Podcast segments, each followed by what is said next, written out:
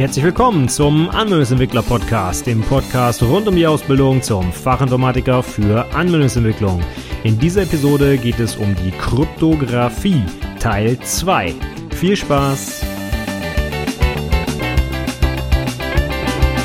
Hallo und herzlich willkommen zur 132. Episode des Anwendungsentwickler Podcasts. Mein Name ist Stefan Macke und heute geht es weiter mit meiner kleinen Reihe zum Thema Kryptographie. Beim letzten Mal hatten wir uns schon mit den grundsätzlichen Schutzzielen der Kryptographie auseinandergesetzt, nämlich der Vertraulichkeit, der Integrität und der Authentizität. Und eine Möglichkeit für die Vertraulichkeit haben wir schon kennengelernt, nämlich die Verschlüsselung. Und da haben wir uns mit der symmetrischen und asymmetrischen Verschlüsselung auseinandergesetzt. Heute geht es dann weiter mit den anderen Schutzzielen und was man dafür so tun kann.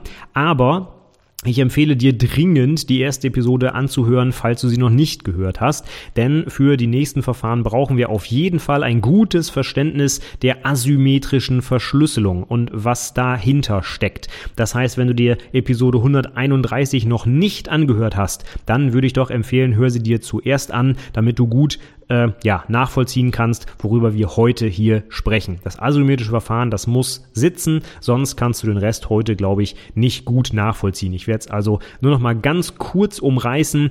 Asymmetrische Verschlüsselung bedeutet, dass ich zum Ver- und Entschlüsseln nicht den gleichen Schlüssel, sondern einen unterschiedlichen Schlüssel benutze. Und bei den asymmetrischen Verfahren ist es so, dass ein Schlüsselpaar generiert wird aus privatem und öffentlichem Schlüssel. Wenn ich mit dem einen Teil des Schlüssels etwas verschlüssel, kann ich es nur mit dem anderen Teil wieder entschlüsseln. Der private Schlüssel muss privat, also geheim bleiben, der darf niemals in falsche Hände geraten. Und der öffentliche Teil des Schlüssels, den kann ich ins Internet stellen, per Mail verschicken, was auch immer wie der Name sagt, den darf jeder in der Öffentlichkeit lesen und Zugriff darauf haben. Das nochmal kurz zur Wiederholung und jetzt tauchen wir mal ein in die nächsten Themen. Die Vertraulichkeit hatten wir, wie gesagt, jetzt abgehakt. Das könnte ich mit einem symmetrischen oder asymmetrischen Verfahren machen. Hauptsache, ich verschlüssel den Inhalt, dann kann auch kein anderer ran. Hm, so habe ich die Vertraulichkeit gesichert. Aber was ist jetzt mit den anderen beiden Schutzzielen? Einmal der Integrität, also dass die Daten nicht verändert wurden auf dem Weg zu mir und der Authentizität, also dass der, der mir das geschickt hat, auch wirklich der ist, der er vorgibt zu sein und nicht irgendjemand, der sich sich als, keine Ahnung, mein Partner da ausgibt, also ein Angreifer. Diese beiden Möglichkeiten schauen wir uns jetzt als nächstes an. Fangen wir mit der Integrität an. Die ist nämlich am einfachsten zu erklären. Ich glaube sogar fast von allen diesen dreien Schutzzielen. Ich möchte, dass ich ganz sicher weiß, dass die Inhalte, die mir da gerade geschickt wurden, ich bleibe bei meinem Beispiel E-Mail, ne? man kann das auch auf alle möglichen anderen Sachen übertragen, Dateien, die ich irgendwo runtergeladen habe, dass da kein Virus dran hängt zum Beispiel, dass es keiner drum manipuliert hat, ja. Oder dass, äh, keine Ahnung, ich habe Dateien von A nach B kopiert und will sicher gehen, dass sie auch korrekt kopiert wurden und nicht irgendwas durcheinander geraten ist bei der Kopie oder wie auch immer. Diese Verfahren kann ich benutzen, um Integrität, oder das sind, Moment, das sind Use Cases, wo ich die Integrität gerne gewahrt hätte. Wenn ich eine E-Mail bekomme, möchte ich halt sicher gehen, dass keiner zwischendurch da noch irgendwas drin verändert hat. Und wenn ich eine Datei runterlade, möchte ich auch sicher gehen, dass sich da nicht irgendwo auf dem Weg zu mir auf die Festplatte noch ein Virus rangeht gehängt hat. Ja, das ist das gleiche Prinzip. Ich habe irgendwie Originaldaten und ich habe Daten, die ich jetzt, was weiß ich, bei mir vorliegen habe und ich möchte einfach wissen, wurden die Daten verändert? Unterscheiden sich die Originaldaten und die Daten, die ich gerade vorliegen habe?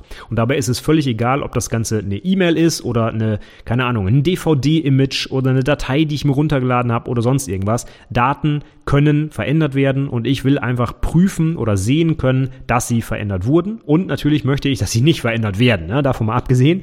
Aber was wir uns jetzt bei der Integrität erstmal angucken, ist, wie ich denn überhaupt rausfinden kann, dass sie verändert wurden. Und wenn ich dann rausgefunden habe, dass sie nicht verändert wurden, ja, dann habe ich ja die Integrität gewahrt. Dann ist ja alles gut. Also, Beispiel.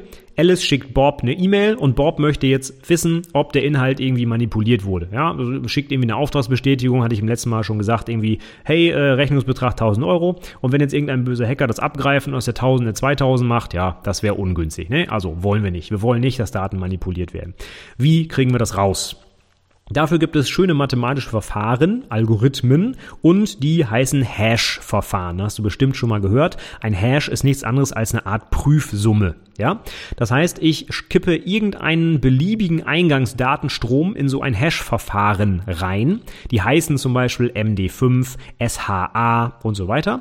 Und dieses Verfahren guckt sich die Daten dann an, rechnet wild in der Gegend rum und als Ergebnis liefert mir dieses Hash-Verfahren einen Hash oder eine Prüfsumme oder einen Hash-Wert oder wie auch immer man das nennen will. Und dieser Hash-Wert hat eine ganz besondere Eigenschaft, der ist nämlich immer gleich lang. Der hat eine fixe Länge. Das heißt, du kannst dir so ein Hash-Verfahren so ein bisschen vorstellen wie ein Trichter. Oben in den Trichter kannst du irgendwas reinkippen. Das kann eine E-Mail sein, das kann ein einziger Buchstabe sein, das kann ein komplettes Buch sein, das kann ein DVD-Image sein, das kann eine, weiß ich nicht, drei Terabyte große Datei sein. ist ganz egal. Du kannst irgendwas in diesen Trichter reinkippen und unten aus dem Trichter kommt dann nur ein fixer Wert raus. Und dieser fixe Wert ist quasi dann stellvertretend für das, was in äh, diesen Trichter reingekippt wurde. Der repräsentiert quasi die Originaldaten. Jetzt haben wir aber ein Problem. Dieser Hash-Wert hat eine fixe Länge. Ich kann aber oben in den Trichter alles Mögliche reinkippen. Also potenziell unendlich viele Daten. Ja, ich kann äh, mir irgendwelche Sachen ausdenken, die ich oben reinschiebe. Alle möglichen Bücher, die es auf der Welt gibt. Was, was auch immer. Irgendwelche Daten kann ich reinkippen. Ich kriege aber immer einen Wert fixer Länge raus. Das hat zwei Konsequenzen. Zum einen kann es sein, wenn ich zwei unterschiedliche Daten oben reinkippe, dass ich den gleichen Hashwert unten rauskriege. Ja, einfach unendlich viele Möglichkeiten. Hashwert hat nicht unendlich viele Möglichkeiten, sondern nur eine begrenzte Anzahl an Möglichkeiten. Deswegen kann es sein, dass zwei Originaldaten, die unterschiedlich sind, den gleichen Hashwert produzieren. Und ich kann auch nie mehr zurück. Das ist die zweite Besonderheit. Aus dem Hash-Wert kann ich nie wieder auf die Originaldaten schließen. Einfach deswegen, ja, weil wir gerade schon gesehen haben, ich kann irgendwelche Daten reinkippen und ich kriege einen Hash-Wert fixer Länge raus. Ich kann also nie wieder zurück. Ganz einfaches Beispiel, ich habe ein riesen DVD-Image, was 4 GB groß ist und ich kriege einen Hash-Wert mit, ich sage jetzt einfach mal 64 Zeichen raus. Dann kann ich logischerweise aus diesen 64 Zeichen nie wieder das komplette DVD-Image herstellen. Das ist völlig unmöglich, weil einfach die ganzen Daten verloren sind. Das ist auch nicht der Sinn eines Hash-Verfahrens. Ja?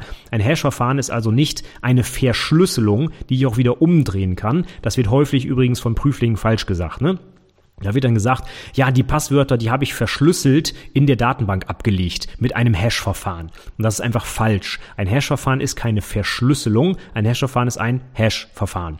Eine Verschlüsselung ist immer reversibel. Das heißt, wenn ich Daten verschlüsselt habe und ich habe das Chiffrat vorliegen, dann kann ich aus diesem Chiffrat die Originaldaten wiederherstellen, indem ich sie einfach entschlüssel. Das heißt, ich habe keinen Informationsverlust. Die gleichen Daten, die reingehen in das Verschlüsselungsverfahren, kriege ich auch bei dem Entschlüsseln wieder raus. Informationen sind identisch. Bei einem Hash-Verfahren gehen mir ganz, ganz, ganz viele Daten verloren. Ich habe nämlich beliebig lange Daten, die ich da reinkippe und ich kriege immer einen Hash gleicher Länge raus. Also muss per Definition mein Informationsgehalt deutlich geringer sein als vorher. Ich kann die Originalinformationen nie wieder herstellen. Deswegen nennt man Hash-Verfahren auch mathematische Einwegverfahren. Das ist wie eine Einbahnstraße. Ne? Ich kann Daten reinkippen und dann kommt am Ende auch was raus, aber ich kann nie wieder zurück. Ich kriege niemals die Originaldaten wieder zurückgerechnet irgendwie. Das ist unmöglich. Deswegen ist ein Hash-Verfahren auch keine Verschlüsselung. Ich sage es nochmal, weil es so oft falsch gemacht wird. Verschlüsselung und Hash hat nichts miteinander zu tun. Es, ist, es sind beides Verfahren, wo ich Daten reingebe und es kommen andere Daten raus. Aber das war's auch schon. Mehr haben Hashes und Verschlüsselung nicht miteinander zu tun. Okay, das erste Problem ist ähm, irgendwie ein bisschen problematischer. Also ich hatte gerade gesagt, ne, ich, es kann sein, ich gebe zwei verschiedene Daten in das Hash-Verfahren rein und ich kriege den gleichen Hash-Wert. Das ist das erste Problem. Das zweite Problem, ich komme nie wieder auf die Originaldaten, aber das ist ja auch nicht das Ziel, was ich hier verfolge. Von daher ist das erstmal irrelevant. Aber das erste Problem, das ist durchaus wirklich ein Problem. Angenommen, ich habe eine Datei und erzeuge dafür einen Hash-Wert. Und jetzt manipuliere ich die Datei zum Beispiel, indem ich einen Virus da dran packe und diese manipulierte Datei erzeugt den gleichen Hash-Wert. Dann habe ich ein Problem. Und das muss ein Hash-Verfahren, ein vernünftiges Hash-Verfahren auch verhindern. Grundsätzlich, was ist die Idee bei einem Hash-Verfahren? Ich gebe irgendeine Datenmenge in dieses Hash-Verfahren rein und kriege halt diesen Hash-Wert daraus, diese Prüfsumme.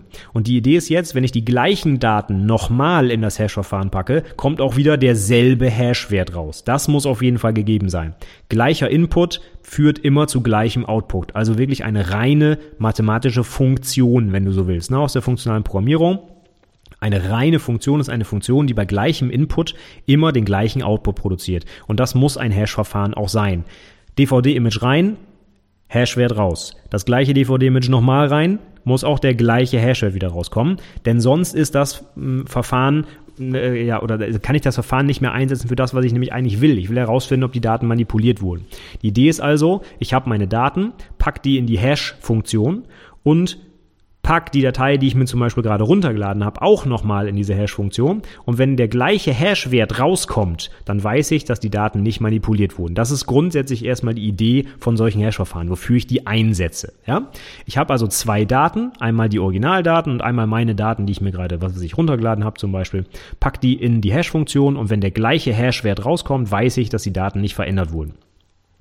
Und jetzt kann es aber sein, dass ein Hash-Verfahren bei zwei unterschiedlichen Eingangsdaten den gleichen Hashwert produziert. Das kann nicht nur so sein, das muss so sein. Rein mathematisch ist es unmöglich, ein Verfahren zu entwickeln, was aus beliebigen Eingangsdaten wofür es unendlich viele Möglichkeiten gibt, einen Hashwert fixer Länge zu produzieren. Per Definition kann diese fixe Länge nur eine begrenzte Anzahl an unterschiedlichen Möglichkeiten produzieren. Und da ich auf der linken Seite aber unendlich viele Daten eingeben kann, kann es kein perfektes Hash-Verfahren geben, was nie zu einem gleichen Hashwert führt, wenn die Daten unterschiedlich sind. Das ist nicht möglich, aber gute Hash-Verfahren versuchen das möglichst zu verhindern. Und das bedeutet dann, dass diese Hash-Verfahren kollisions arm sind.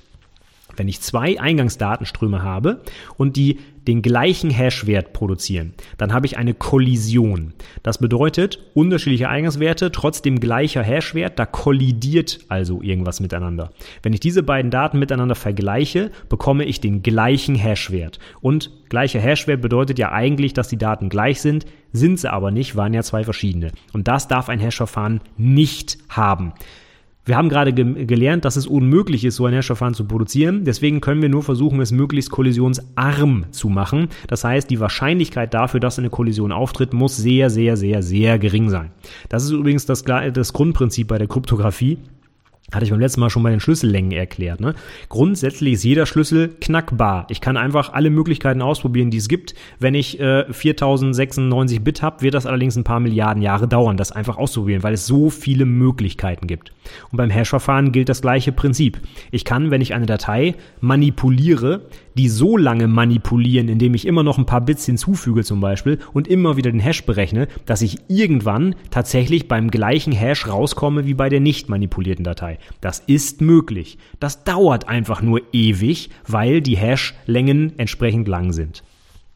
Nehmen wir mal einfach ein schönes Beispiel, nämlich MD5, Message Digest 5 heißt dieser Algorithmus und der erzeugt einen Hashwert mit 128 Bit Länge. 128 Bit kommt dir schon bekannt vor vom letzten Mal. Die üblichen symmetrischen Schlüssel sind heutzutage auch immer noch 128 Bit lang. Da hatte ich schon gesagt, es gibt so viele Möglichkeiten in 128 Bit, dass ich dem ganzen, dass ich jedem Sandkorn im Universum verschiedene ja, Millionen wahrscheinlich äh, Möglichkeiten zuordnen kann. Und das gleiche gilt jetzt auch hier. Das heißt, wenn ich eine Datei habe, da kommt ein Hashwert raus, dann kann ich einfach immer noch ein paar Bits hinzufügen zur Datei, das Hashverfahren anwenden und irgendwann, wenn ich genug Bit hinzugefügt habe, komme ich auch wieder auf den gleichen Hashwert. Aber bei 128 Bit dauert das halt eben ein paar Millionen Jahre. Und das bedeutet, das Verfahren ist sicher, in Anführungszeichen. Grundsätzlich sind auch alle Hash-Verfahren knackbar, indem ich einfach so lange rechne, bis ich den gleichen Hash wieder rauskriege. Das Problem ist einfach nur, dass es ewig dauert. Und wenn das dann irgendwann mal durch neuere Computer oder Quantencomputer ganz schnell möglich ist, dann habe ich ein Riesenproblem, denn dann sind die Hash-Verfahren leider von heute auf morgen geknackt quasi. Und das gilt übrigens für das genannte MD5. MD5 kann man heute immer noch, äh, sage ich mal, bedenkenlos benutzen für den Privatgebrauch. Und wenn ich irgendwo eine Datei runterlade zum Beispiel, da ist das kein Thema. Aber wenn ich wirklich schützenswerte Daten habe, sollte ich es nicht mehr einsetzen, denn MD5 wurde geknackt. Das bedeutet, es ist mit relativ wenig Rechenaufwand. Ne? Das relativ wenig ist wirklich auch nochmal relativ zu sehen. Es dauert immer noch Schweine lang und man braucht einen riesengroßen Supercomputer. Aber davon mal abgesehen, ähm, es ist heute möglich, eine Datei so zu manipulieren, dass sie nach der Manipulation den gleichen Hashwert erzeugt wie vorher. Und das wäre natürlich eine äh, tolle Sache, denn dann kann ich natürlich meine Dateien mit Viren infizieren, noch und nöcher, packe am Ende noch ein paar Bit oben drauf und schwupp habe ich den gleichen Hashwert wie vorher und kein Mensch kann mehr feststellen, dass die manipuliert wurde. Schauen wir uns mal ganz kurz dieses Beispiel an. Wie, wie würde ich das denn in der Praxis überhaupt machen? Das ist jetzt ein schönes Beispiel. Ich lade mir eine Datei aus dem Internet runter und will sicherstellen, dass da kein Virus drin ist. Ja? Dafür kann ich Hash-Verfahren gut benutzen. Ich muss nur den Hash der Originaldatei vom Hersteller mit dem Hash der bei mir runtergeladenen und gehashten Datei vergleichen. Jetzt die Frage, woher kriege ich denn das? Ähm, die Datei lade ich runter, jag die durch mein Hash-Verfahren, dann kommt irgendwie so eine Nummer raus. Okay, jetzt muss ich die aber ja vergleichen mit der Nummer der Originaldatei. Die kann ich aber schlecht erzeugen, denn ich habe mir die Datei ja gerade runtergeladen. Ich habe die Originaldatei ja gar nicht. Hm, das ist ein Problem, das kann ich auch nicht lösen, das muss der Hersteller lösen. Das heißt, wenn ich irgendwo was runterlade, dann ja, kann ich die Daumen drücken, dass der Hersteller mal irgendwann so einen Hash erzeugt hat für seine Originaldatei und mir den irgendwie zugänglich macht, zum Beispiel auf der Website. Das wirst du dann auch sehen, wenn du irgendwo, keine Ahnung, Pakete für Linux runterlädst oder irgendwelche Images von Microsoft oder wie auch immer. Da steht neben dem Download normalerweise immer auch ein Hashwert in einem beliebigen Hash-Verfahren, wie zum Beispiel MD5 oder SHA oder was auch immer. Und das ist der Original-Hash-Wert und der muss bei dir nach dem Download auch wieder rauskommen. Wenn der nicht rauskommt, heißt das, irgendwas ist schiefgelaufen. Das muss nicht heißen, dass ein Virus in der Datei hängt, ja. Das kann auch einfach sein, du hast beim Runterladen irgendwie, keine Ahnung, haben sich zwei Bit vertauscht oder so, ja. Das heißt einfach nur, dass die Daten nicht dem Original entsprechen. Was auch immer der Grund dafür ist, das weißt du nicht, musst du dann noch irgendwie herausfinden. Das Hash-Verfahren sagt dir erstmal nur, huch, die Datei stimmt nicht mit der Originaldatei überein. So, und in meinem Beispiel von gerade habe ich jetzt schon gesagt, hm, was ist denn jetzt, wenn beim Download einfach mal zwei Bit vertauscht wurden in dem riesen DVD-Image, ne? Äh, sehe ich denn das überhaupt? Die Antwort ist ja. Ein vernünftiges Hash-Verfahren, das wird sofort einen komplett anderen Hash erzeugen, selbst wenn nur kleinste Änderungen an den Daten vorgenommen wurden. Denn genau darum geht's. Nehmen wir mal dieses Beispiel DVD-Image, ja. Ich sage jetzt einfach mal 4 GB groß und irgendein Spaßvogel hat da irgendwas drin versteckt. Sage ich jetzt mal ein Virus. Wie auch immer das funktionieren soll, ist jetzt erstmal irrelevant, ja. Aber die Virus ist wahrscheinlich im Verhältnis zu diesem DVD-Image winzig klein. Ich sage jetzt einfach mal, der ist irgendwie 10 Kilobyte groß und das DVD-Image ist 4 GB groß, ja. Dann wäre es ja jetzt irgendwie ziemlich ungünstig, wenn sich jetzt bei dieser kleinen Manipulation an meiner Hash-Summe nur an der 57. Stelle ein Buchstabe ändert. Denn das sehe ich als Mensch ja gar nicht. Ne? Wenn ich jetzt die Veränderung der Daten sofort erkennen will und dafür aber eine Zeichenkette mit 60 Buchstaben Stelle für Stelle vergleichen muss, um dann irgendwo an Stelle 37 einen Unterschied festzustellen, dann ist das grundsätzliche Prinzip ja irgendwie nicht mehr so gewährleistet. Ne? Da kann der Mensch einfach viel zu viele Fehler machen. Das heißt, ein vernünftiges Hash-Verfahren stellt die Hash-Summe so um, dass ich sofort erkennen kann, auch bei kleinsten Änderungen, dass die Daten verändert wurden. Das heißt, auf Deutsch gesagt, wenn ich ein Bit ändere an meinen Originaldateien, sieht der Hash, der rauskommt, komplett anders aus. Also ist nicht nur eine Stelle unterschiedlich, sondern am besten alle Stellen unterschiedlich, damit sofort dem Menschen ersichtlich wird, Achtung, hier ist was manipuliert worden. Oder ne, beim Download jetzt muss nicht manipuliert worden sein, aber irgendwas ist äh, schief gelaufen oder nicht richtig übertragen worden zum Beispiel. So, und aus dieser kleinen Herleitung äh, können wir jetzt also ableiten, was ein Hasher-Verfahren jetzt ist und welche Eigenschaften es mitbringen muss. Und das sind auch sehr interessante Prüfungsfragen. Deswegen mache ich das Ganze hier ja auch, weil das natürlich auch in der Abschlussprüfung sowohl schriftlich als auch mündlich gerne mal abgefragt wird. Also, ein Hash-Verfahren ist ein mathematisches Einwegverfahren, das aus einem Eingangsdatenstrom beliebiger Länge einen Ausgangswert fixer Länge, den sogenannten Hash oder Hashwert oder die Prüfsumme, berechnet. Aus diesem Hashwert ist es unmöglich, auf die Originaldaten zurückzuschließen. Und bei zwei unterschiedlichen Eingangszeichenfolgen soll sich der entstandene Hashwert deutlich unterscheiden, sodass Manipulationen sofort ersichtlich sind. Ein gutes Hash-Verfahren ist außerdem kollisionsarm. Das bedeutet, dass es sehr, sehr unwahrscheinlich ist, dass zwei Datenströme, die unterschiedlich sind, den gleichen Hashwert produzieren. Damit das der Fall ist, sollten die Hashwerte möglichst lang auch sein. Beispiel MD5 hat 128 Bit, SHA 256 Bit zum Beispiel. Und ein Hashverfahren gilt als unsicher oder geknackt oder gehackt oder wie auch immer man das nennen will, wenn es mit vertretbarem Aufwand möglich ist, Originaldaten, die um einen schadhaften Code zum Beispiel erweitert wurden, so zu manipulieren, dass sie trotzdem zum gleichen Hashwert wie dem Original führen. Dann darf dieses Verfahren nicht mehr eingesetzt werden. Grundsätzlich ist allerdings jedes Hash-Verfahren knackbar, denn man kann einfach die Möglichkeiten, die sich aus der fixen Länge des Hash-Wertes ergeben, durchprobieren. Die Sicherheit basiert ausschließlich darauf, dass es einfach ewig dauert, diese verschiedenen Trilliarden Möglichkeiten auszuprobieren. Mit schneller werdenden Rechnern werden die Hash-Verfahren also grundsätzlich immer unsicherer. Damit ich das Hash-Verfahren nutzen kann, um die Manipulation von Daten zu erkennen, muss mir der Hashwert der Originaldaten vorliegen. Bei einem Download zum Beispiel kann der Hersteller mir das auf die Website packen. Oder, und da kommen wir jetzt zum Thema E-Mail-Austausch, ich kann als Versender der E-Mail den Hash über den E-Mail-Text produzieren und der E-Mail einfach anhängen. Und dann kann der Empfänger den E-Mail-Text nehmen, auch mit dem gleichen Hash-Verfahren hashen und dann seinen Hash mit dem, den ich ihm mitgeschickt habe, vergleichen. Und wenn die gleich sind, dann weiß er, dass die ähm, Daten auf dem Weg nicht verändert wurden. Also, wenn Alice an Bob jetzt eine Mail schickt, geht Alice her, schreibt ihre Mail. Wenn sie fertig ist, lässt sie ein Hash-Verfahren über die gesamte Mail laufen, also über den Mail-Inhalt und der dann da rauskommt, den hängt sie als Anhang mit an die Mail und schickt sie an Bob. Und wenn Bob jetzt die Mail bekommt, dann sieht er einmal den Inhalt und diesen Anhang und über den Inhalt lässt er jetzt das gleiche Hash-Verfahren laufen und der Hash, der da rauskommt, den vergleicht er mit dem Hash, den Alice ihm als Anhang mitgeschickt hat. Und wenn diese beiden Hashes übereinstimmen, dann weiß Bob, dass die Mail unterwegs nicht manipuliert wurde. Nur leider haben wir jetzt da irgendwie trotzdem noch ein Problem, denn angenommen, ein Angreifer fängt die Mail ab und manipuliert den Mail-Inhalt, dann kann er doch auch einfach nochmal den Hash über die Mail bilden und den neuen Hash anstatt des alten mitschicken. Und genau das ist tatsächlich möglich. Also allein diesen Hash zu bilden und den mitzuschicken, das ist noch nicht ausreichend, um die Integrität wirklich sicherzustellen. Denn der Angreifer, wenn er das Hash-Verfahren kennt, und das kennt er, weil es gibt nur ein paar und die stehen am besten Fall noch in der Mail mit drin, weil ich muss ja auch als Empfänger das gleiche Hash-Verfahren anwenden können, ähm, dann kann er einfach seine Mail manipulieren, Hash neu berechnen, mitschicken, fertig. Das heißt, das kriege ich gar nicht mit. Und hier kommt jetzt die asymmetrische Verschlüsselung endlich zum Einsatz, die ich eingangs erwähnt habe.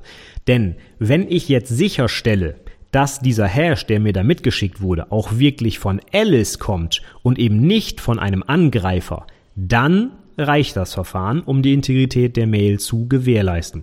Wenn ich jetzt also einwandfrei wüsste, dass der Hash, der an der E-Mail hängt, nur von Alice kommen kann und nicht von einem Angreifer, dann habe ich die Integrität gewahrt. Und das kann ich machen, indem ich die asymmetrische Verschlüsselung einsetze.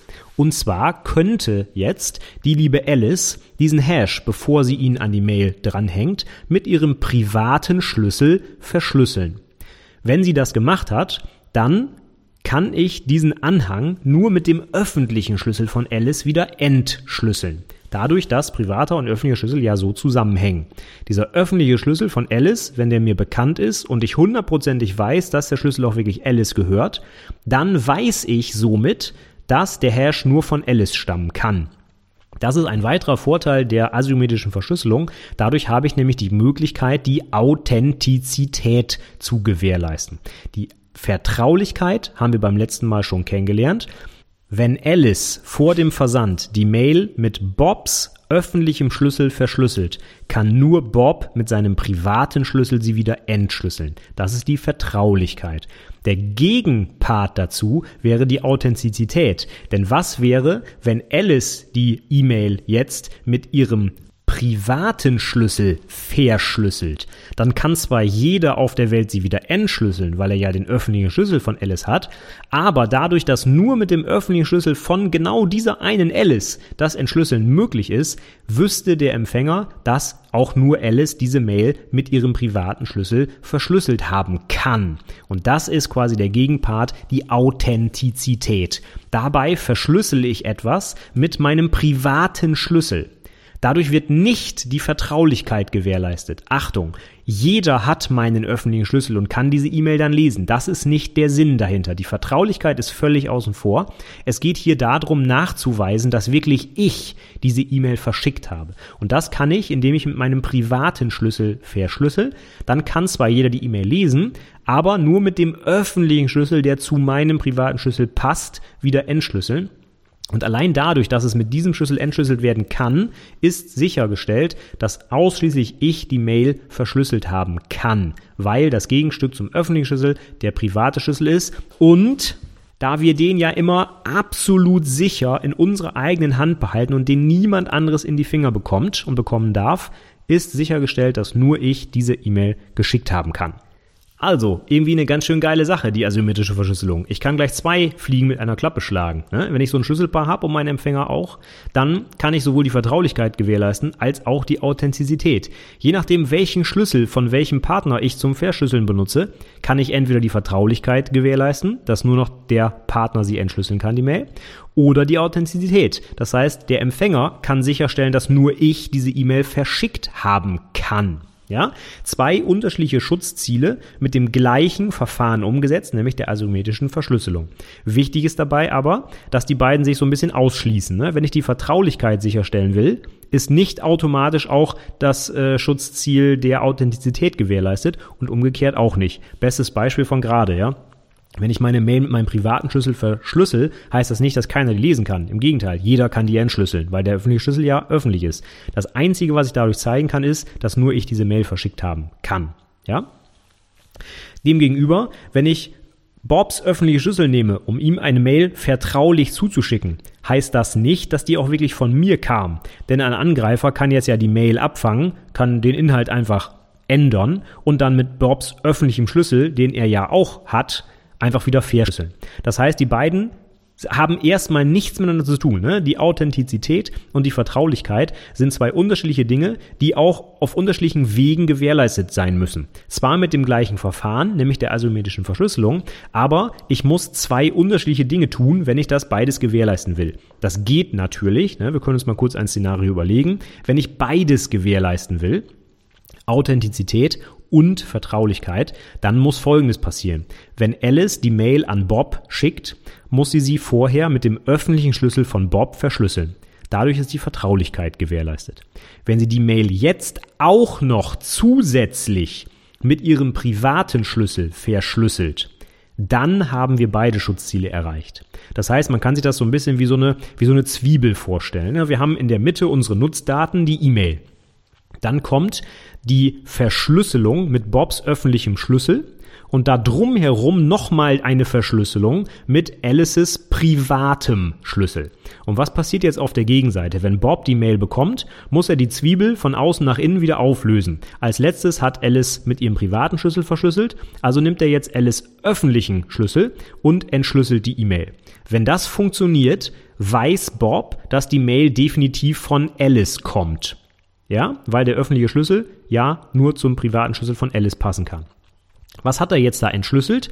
Eine Mail, die immer noch verschlüsselt ist, und zwar mit seinem öffentlichen Schlüssel. Das heißt, jetzt kann der Bob hergehen, seinen privaten Schlüssel nehmen und auch noch die zweite Verschlüsselungsebene, sage ich mal, auflösen und kommt dann an die Nutzdaten. Und da nur Bob den privaten Schlüssel hat, ist auch noch die Vertraulichkeit gewährleistet. Das heißt, wenn ich mit einem asymmetrischen Verfahren Vertraulichkeit und Authentizität gewährleisten will, muss ich zweimal verschlüsseln. Einmal mit dem öffentlichen Schlüssel des Empfängers und dann nochmal mit meinem privaten Schlüssel. Die Reihenfolge ist dabei übrigens egal. Ne? Ich kann die Zwiebel aufbauen, wie ich will.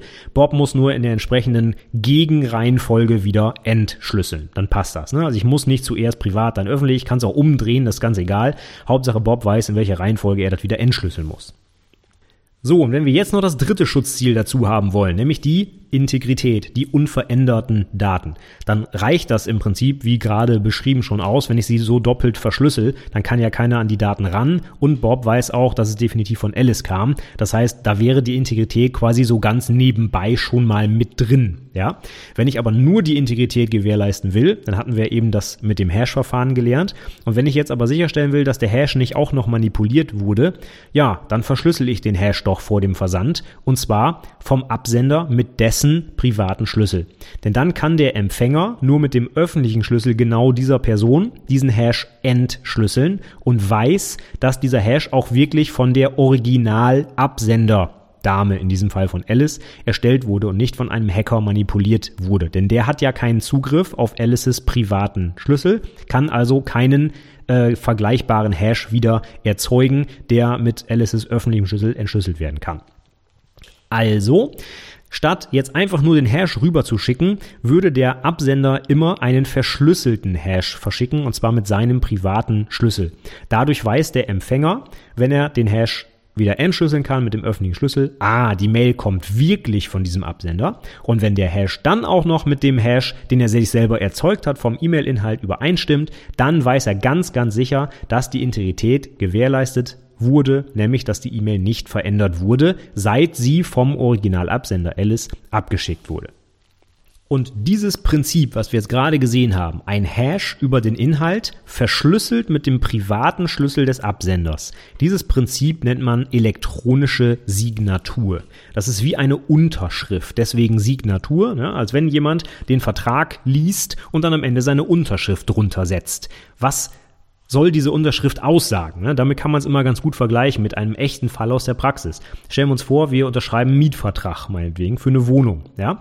Dann ist diese Unterschrift, die ich da drunter setze, auch dafür zuständig, genau diese zwei Schutzziele einzuhalten, nämlich Integrität und Authentizität.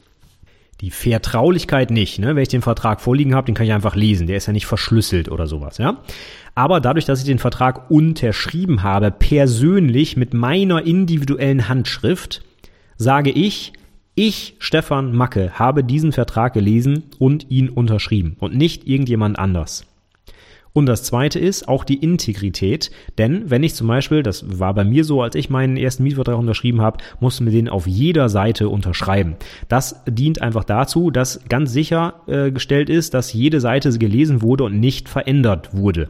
Wenn jetzt der Vermieter zum Beispiel eine Seite austauscht, dann fehlt die Unterschrift da drauf. Hm, die kann er jetzt schlecht nachmachen, ja, weil ich habe ja meine individuelle Handschrift. Also kann er den Vertrag nicht manipulieren. Er kann nichts rausnehmen, noch dazu schreiben oder sonst irgendwas. Das geht da nicht mehr. Das heißt, mit einer echten Unterschrift unter einem Papiervertrag stelle ich auch sicher, dass ich alles gelesen habe und nichts verändert wurde und dass ich persönlich als Stefan Macke diesen Vertrag unterschreibe und nicht irgendwer, der nur vorgibt, ich zu sein. Ja? Jetzt mal davon abgesehen, dass so eine Handschrift vielleicht relativ schnell fälschbar ist. Ja, also wenn ich heute äh, mir anhöre, was für enorme bürokratische Hürden notwendig sind, um die elektronische Signatur einzuführen, ja, die gefühlt tausendmal sicherer ist als so eine lächerliche Unterschrift, ja. Eine Unterschrift zu fälschen ist wirklich ein, ein Witz im Vergleich dazu, eine elektronische Signatur zu fälschen, was fast unmöglich ist mit den technischen Möglichkeiten heute, ne. Trotzdem vertrauen wir einer Handunterschrift immer noch mehr als so einem kryptografischen Verfahren. Ja, also es ist völlig Banane. Wenn ich ein bisschen übe, kann ich vielleicht sogar die Handschrift von ich weiß nicht wem nachmachen. Ja, das ist äh, klar. Es gibt graphologische Gutachten und ich weiß nicht was Kurvenstärke und was man da sich alles angucken kann. Klar, keine Frage. Aber man kann ja einfach mal überlegen, ob man wirklich einem kurzen hingekrackelten irgendwas auf so einem Blatt Papier mehr vertraut als einer elektronischen Signatur mit ich weiß nicht 128 Bit Länge. Kann man mal drüber nachdenken. Ja, aber nur vom Prinzip mache ich mit meiner elektronischen Unterschrift genau das gleiche wie mit einer echten Unterschrift. Ich sage nämlich, yo, ich habe die Inhalte genau so, wie sie hier sind, gesehen. Sie sind integer, sie sind nicht verändert worden. Und ja, ich bin es, Stefan Macke, der diesen Mietvertrag unterschreibt und nicht irgendwer, der meine Identität geklaut hat. Ja? Und analog zum Entschlüsseln und Vergleichen des Hashes würde ich jetzt, wenn ich prüfen muss, ob der Vertrag wirklich gültig ist, genau das gleiche machen. Ich lasse den Herrn Stefan Macke mal ankommen, gucke mir seinen Personalausweis an, stelle sicher, dass das wirklich auch der Herr Stefan Macke ist und dann lasse ich ihn einfach mal unterschreiben auf so ein Blatt Papier. Und was mache ich dann? Ich gucke mir die Unterschrift an und vergleiche diese Unterschrift mit der Unterschrift unter dem Vertrag. Und wenn die Unterschrift gleich ist, dann weiß ich, jo, den Mietvertrag hat der Stefan Macke wirklich abgeschlossen, der muss jetzt aber ratzefatz mal hier die Miete zahlen. Ja? Das ist vergleichbar mit der elektronischen Signatur. Ich weiß, wenn ich diesen Hash entschlüsseln kann mit dem öffentlichen Schlüssel, jo, Das ist der Absender, der mit seinem privaten Schlüssel als einziger Mensch auf der Welt mir diesen Hash verschlüsseln konnte. Und wenn dann der Hash noch mit dem von mir selbst erstellten Hash übereinstimmt, dann weiß ich, dass auch die Inhalte nicht manipuliert wurden. Deswegen nennt man das Ding elektronische Signatur und wir haben jetzt auch gelernt, wie es funktioniert. Hash über die Daten bilden und mit dem privaten Schlüssel des Absenders verschlüsseln. So, damit haben wir jetzt einiges aus der Kryptographie, zumindest an den Grundbegriffen schon mal besprochen und das bietet sich hier an, mal Pause zu machen und dann fortzusetzen in einer der nächsten Episoden. Wir haben jetzt heute gelernt, was Hash-Verfahren sind, welche Eigenschaften sie haben müssen und wofür wir sie benutzen können, unter anderem um die Integrität unserer Daten zu gewährleisten. Die anderen beiden Schutzziele können wir über die asymmetrische Verschlüsselung sicherstellen, nämlich die Vertraulichkeit und auch die Authentizität. Und verbunden mit einem Hash-Verfahren könnten wir jetzt also alle drei Schutzziele bei unserem Beispiel des E-Mail-Versandes umsetzen. Wenn ich es also hundertprozentig machen wollte, dann würde ich Folgendes tun. Ich würde meine Mail, bevor ich sie abschicke, hashen und diesen Hash mit meinem privaten Schlüssel verschlüsseln. Das Ding, diese elektronische Signatur, hänge ich mit an die E-Mail dran und bevor ich die E-Mail abschicke, wird die komplette Mail inklusive Anhang nochmal mit Bobs öffentlichem Schlüssel verschlüsselt. Wenn die Mail jetzt bei Bob ankommt, ist er der Einzige, der sie entschlüsseln kann, Vertraulichkeit, und zwar mit seinem privaten Schlüssel. Das, was er da rausbekommt, kann er durch den Hash-Algorithmus jagen und den Hash mit dem vergleichen, der an der Mail dranhängt. Den Hash bekommt er, indem er mit dem öffentlichen Schlüssel des Absenders, nämlich meinem, das Ding entschlüsselt. Und wenn das funktioniert, dann weiß er, dass nur ich diesen äh, äh, diese äh, Signatur erstellt haben kann, weil nur ich den passenden privaten Schlüssel habe. Wenn dieser Hash jetzt auch noch mit dem Hash übereinstimmt, der gerade von Ihnen selber berechnet wurde, dann hat er auch das letzte Schutzziel erreicht, und zwar die Integrität. Das heißt Vertraulichkeit, nur Bob kann die E-Mail lesen. Integrität, Hashes stimmen überein, Inhalt wurde nicht verändert. Authentizität, der öffentliche Schlüssel des Absenders hat zum Entschlüsseln der elektronischen Signatur funktioniert. Also weiß ich, dass nur der Absender diese Mail geschickt haben kann. Und damit habe ich jetzt alle drei Schutzziele erreicht. Und man sieht hier schon, damit das funktioniert, brauchen beide Partner die Schlüssel, die öffentlichen Schlüssel des jeweiligen Gegenpartners. Das heißt, bevor ich überhaupt ansatzweise so ein Ding hier bauen kann, brauchen beide Seiten ein Schlüsselpaar. Vorher geht gar nichts, denn Alice braucht den öffentlichen Schlüssel von Bob und Bob braucht den öffentlichen Schlüssel von Alice. Sonst funktionieren diese drei Schutzziele nicht, wie wir es gerade gelernt haben. Ein weiterer Grund, warum sich dieses Verfahren in der Praxis einfach wahrscheinlich niemals durchsetzen wird, weil es einfach mega aufwendig ist im Vergleich zu, hey, gib dir mal ein Passwort ein und schick mir das Ding per SMS. Ne? Nur einfach mal so grob zusammengefasst. Okay, ich hoffe, ich konnte dir dieses ähm, ja zunehmend schwierige oder schwieriger werdende Thema Kryptographie heute ein bisschen näher bringen mit den Hash-Verfahren und der elektronischen Signatur. Schon mal zwei wichtige Prüfungsinhalte, die ich jetzt hier vermittelt habe. Ich hoffe, du hast das gut verstanden. Wenn nicht, wenn du noch Fragen hast oder Anregungen, irgendwas falsch erklärt oder wie auch immer, schreib mir gerne einen Kommentar. Die Shownotes zur heutigen Episode findest du wie immer unter anwendungsentwicklerpodcast.de slash 132 für die 132. Episode heute. Ich sage erstmal vielen Dank fürs Zuhören und bis zum nächsten Mal. Tschüss!